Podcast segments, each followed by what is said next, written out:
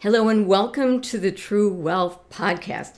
Here you'll find tips and tools to help you build true wealth. And it's more than just about the money, it's achieving the personal and professional and financial goals that attracted you to a career in medicine. I'm Dr. Vicki Rackner, your host.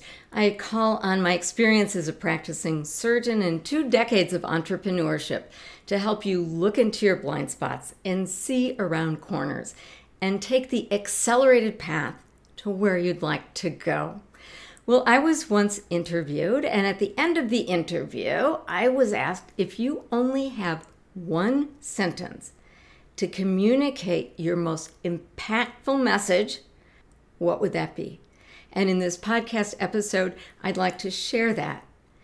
Before we do, though, they say that your message is in the mess. So I'd like to begin by inviting you into this mess that has to do with my son, and he's given me permission to tell his story. My son was recently diagnosed with OCD, and we're not talking about quirky behavior like lining up pencils or organizing his sock drawer by colors. We're talking about true clinical OCD.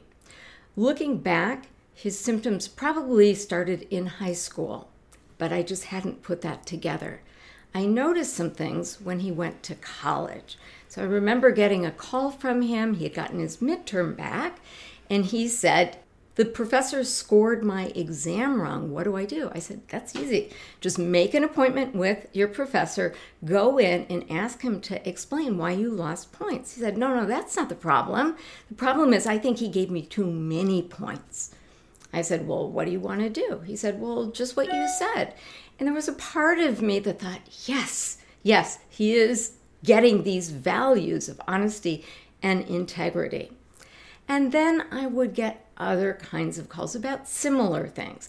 He was afraid that he had inadvertently caused harm. Once he called me and offered me an apology for not contributing around the house more but the thing that finally caught my attention was the day that he told me that he avoids a certain bridge on campus because every time he goes over the bridge, he has an urge to jump off. Well, after I satisfied myself that he was not suicidal, I sent him in for a complete neuropsych evaluation. And that is when he came to be diagnosed with OCD. Now, for those of you for whom your psych rotation is a distant past, let me just remind you of the pathophysiology. So, OCD is a condition in which part of the brain miswires, and in so doing, offers unpleasant, unwanted thoughts that feel real. And they all sort of feel like life and death. So, some obsessions are about contamination, some are about numbers, some are about, you know, feeling just right. My son has moral OCD. So, his intrusive thoughts challenge his self worth. It brings to question whether he is a good person. These thoughts lead to anxiety, and sometimes it's 10 out of 10 anxiety. And the way that people deal with this anxiety is engaging in compulsions, in actions. Maybe it's hand washing, maybe it's buttoning up a shirt 10 times before it feels right. For my son and his moral OCD, it takes the form of confessions and apologies. And once he does those things, it brings the anxiety back down to baseline. So the more cycles he goes through, the more he grows the OCD. Now, when he was diagnosed, he said, okay, well, how do we just make the thoughts go away? And unfortunately, it just doesn't work like that. Efforts to resist the thoughts or to resist the anxiety just grows OCD. So the therapeutic goal is to take the bite out of these thoughts and the bite out of the anxiety while resisting the compulsion. The most effective evidence based treatment is something called ERP.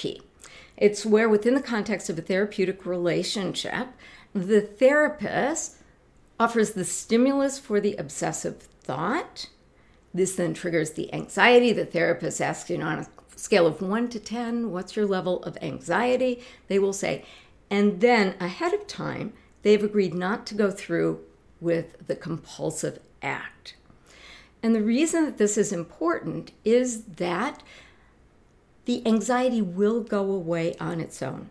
Going through these cycles in which you see that these are just false alarms, that's going to shrink the OCD. All right, so right now, here's the way things go with my son. He'll call me up and he'll say, Okay, this is what's going on. Sometimes he'll say, You know, I think this is OCD. What do you think? And the way we've described it is like he has a part of his brain we call his OCD terrorist, right? It hijacks the brain and takes over the thinking and feeling and doing process. So when he recognizes that this is obsessive thinking, he'll often check in with me first and I'll say, You're right, you're right. And then what he says, Okay, this is not me, it's the OCD. And so there's a pathway that he goes down if he has these OCD thoughts. Well, sometimes maybe three quarters of his brain thinks, yeah, this is probably compulsive, but there's a part of his brain that doesn't really believe it. Because remember, the OCD terrorist has access to the working of his thinking. And so the OCD can often like disguise the message so it feels real. So if my son only three quarters believes that it's obsessive, he'll try to argue with me.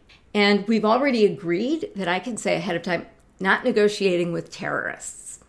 So you ask me if I think this is OCD. My answer is yes, but you get to decide what your next steps are. The real problematic phone calls are those in which my son calls me. He's in the midst of something that I know is OCD because when he's there, I can feel it in the pit of my stomach. But he doesn't recognize he's there. It's kind of like watching somebody have a nightmare. You want to wake him up. You want to say, it's okay, but it's really hard to get him out. And what he's told me is that the most effective thing is for me to just stay calm. So, the number one tip that I offered on this radio show is recruit your mind to manage your brain.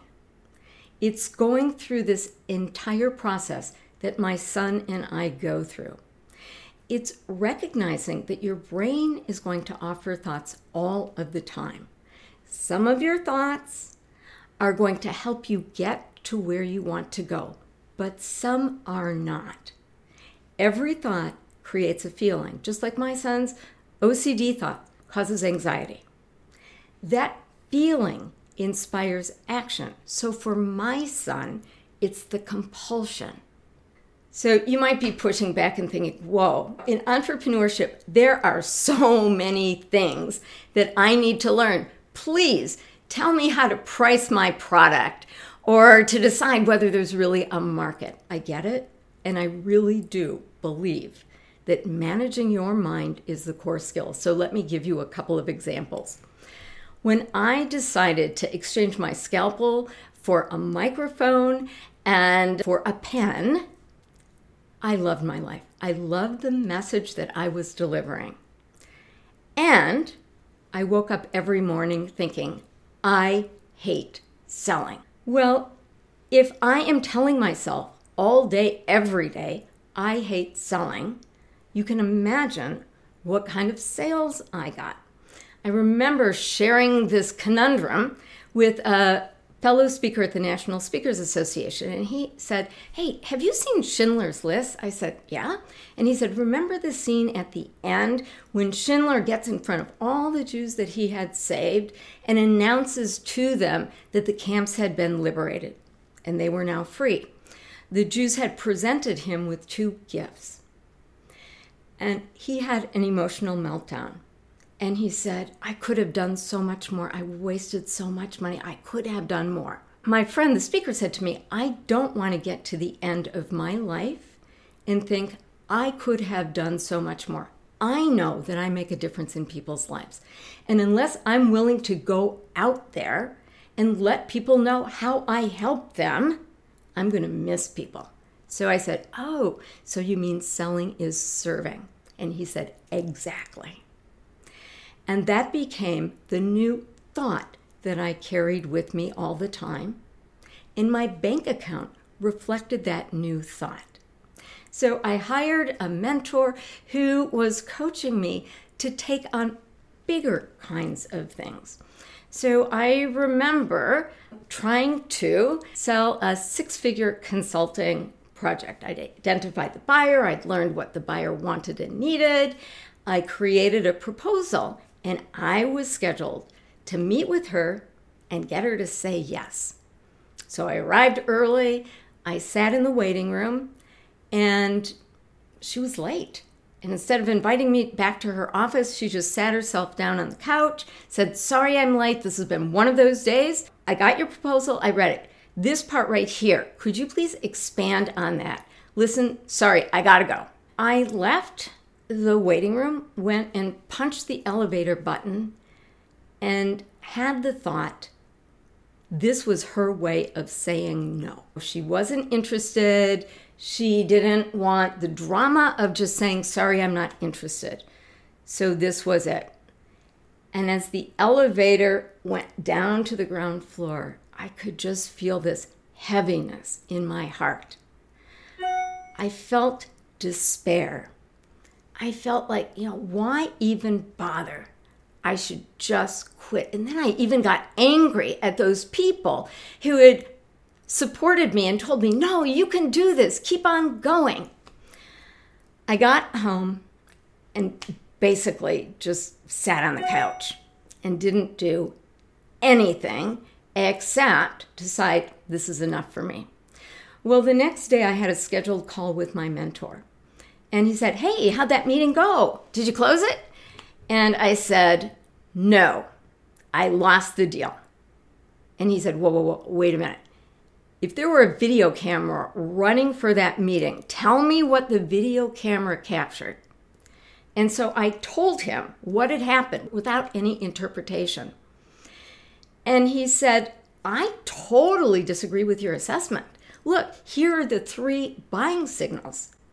She's going to sign this contract. You're going to move forward. Suddenly, it was like the clouds parted and the sunshine came through. The thought that she had already decided to say no led to feelings, feelings of despair, of hopelessness, and action, like not revising the proposal.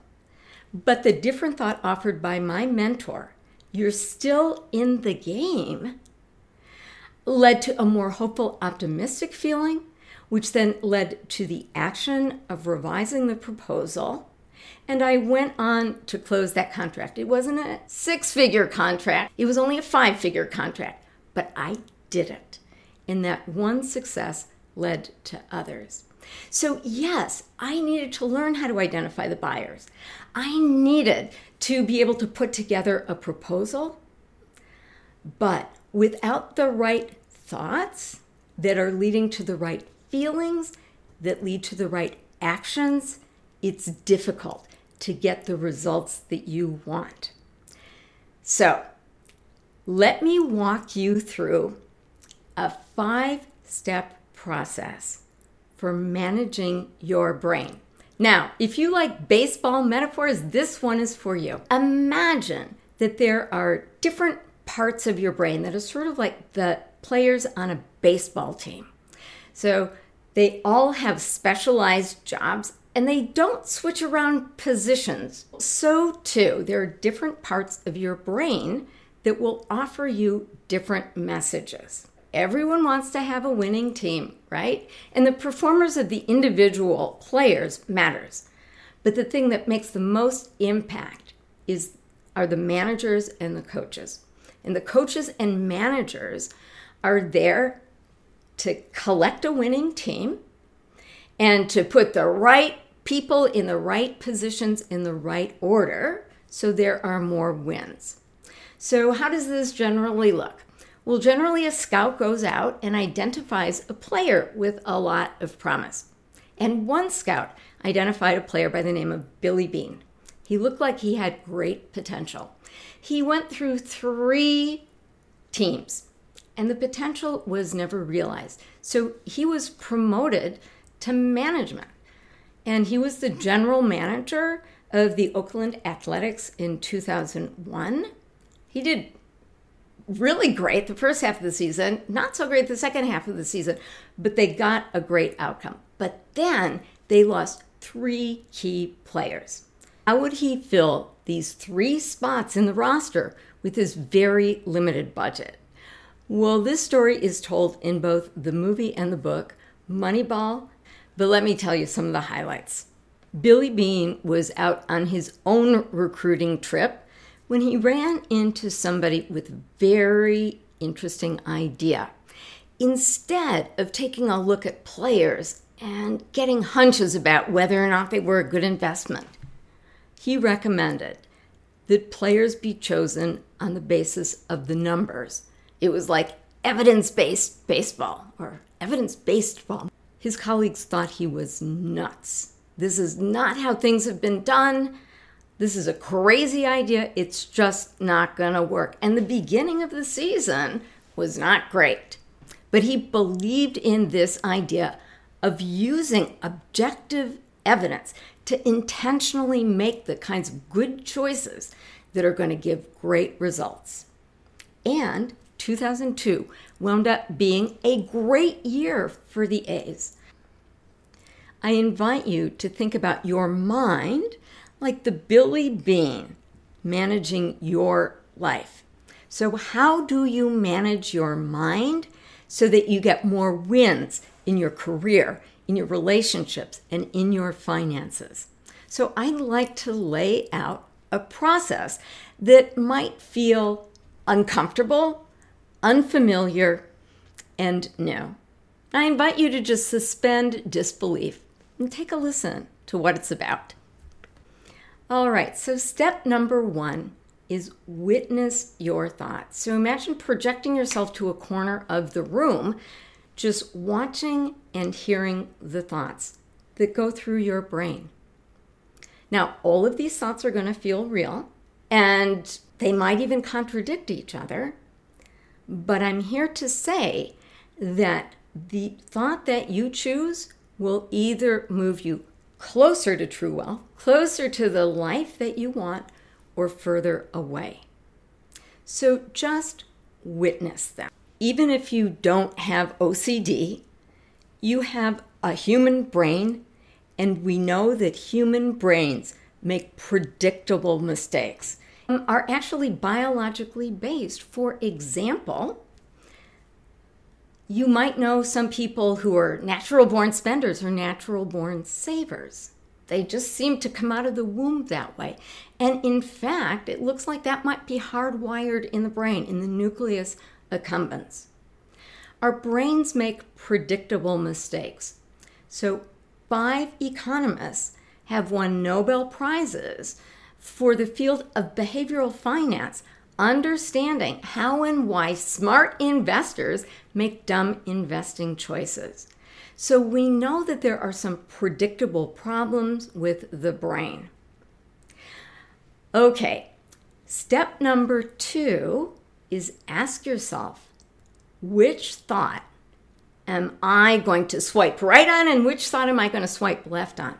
So with my son, the thought comes from his OCD terrorist, it's swipe left. Nonsense, I'm just not going to listen. If it comes from a healthy part of his brain, then swipe right. You might not have OCD, but you might have a part of yourself that functions like OCD. Maybe it's the part of you who suffers from the imposter syndrome. Maybe it's the part of you who's limited by your perfectionism or by your people pleasing tendencies. So my son would look at his thought, and if it was OCD, he would say, That's not me, that's the OCD. And once you come to recognize the thoughts that are generated by the parts of you that aren't helping you get to where you want to go, maybe you adopt that. That's not me, that's my people pleaser. That's not me, that's my perfectionist, and swipe left on it. You don't have to believe everything that your brain tells you. Your brain will lie to you.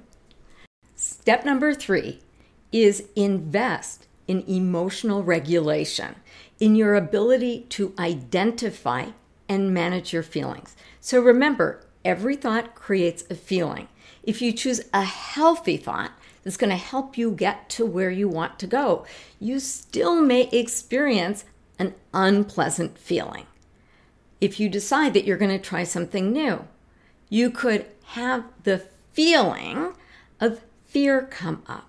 I don't want to lose. I don't want to fail. However, what my son has taught me is that you can move through any feeling. You can lean into unpleasant feelings to take the action that's going to help you get those wins. The best way to get over it is just to go right through it. Next, I invite you to take a look at the stories you tell yourself and others that explain how and why you are experiencing the world in the way that you do. So, for example, when I first started speaking, the story I told myself was that I get nervous before every talk I deliver. You know, I was afraid about what if I forget a part of it? What if somebody asks a question that I couldn't answer? And I was all nerves before I went on stage. But then somebody replaced this with a different thought. They said, Look, you're looking at this all wrong. You're thinking that this presentation is about you. Why don't you just shift that a little so that you put the audience at the center? This is about them. They're not going to know whether you forgot a part of the speech They'll probably have more respect for you if you say, That's a great question. I don't know the answer. Put them first. Think about yourself as a vessel to offer other people things that are going to help them get what they want. And you know that sensation that you are describing as nerves?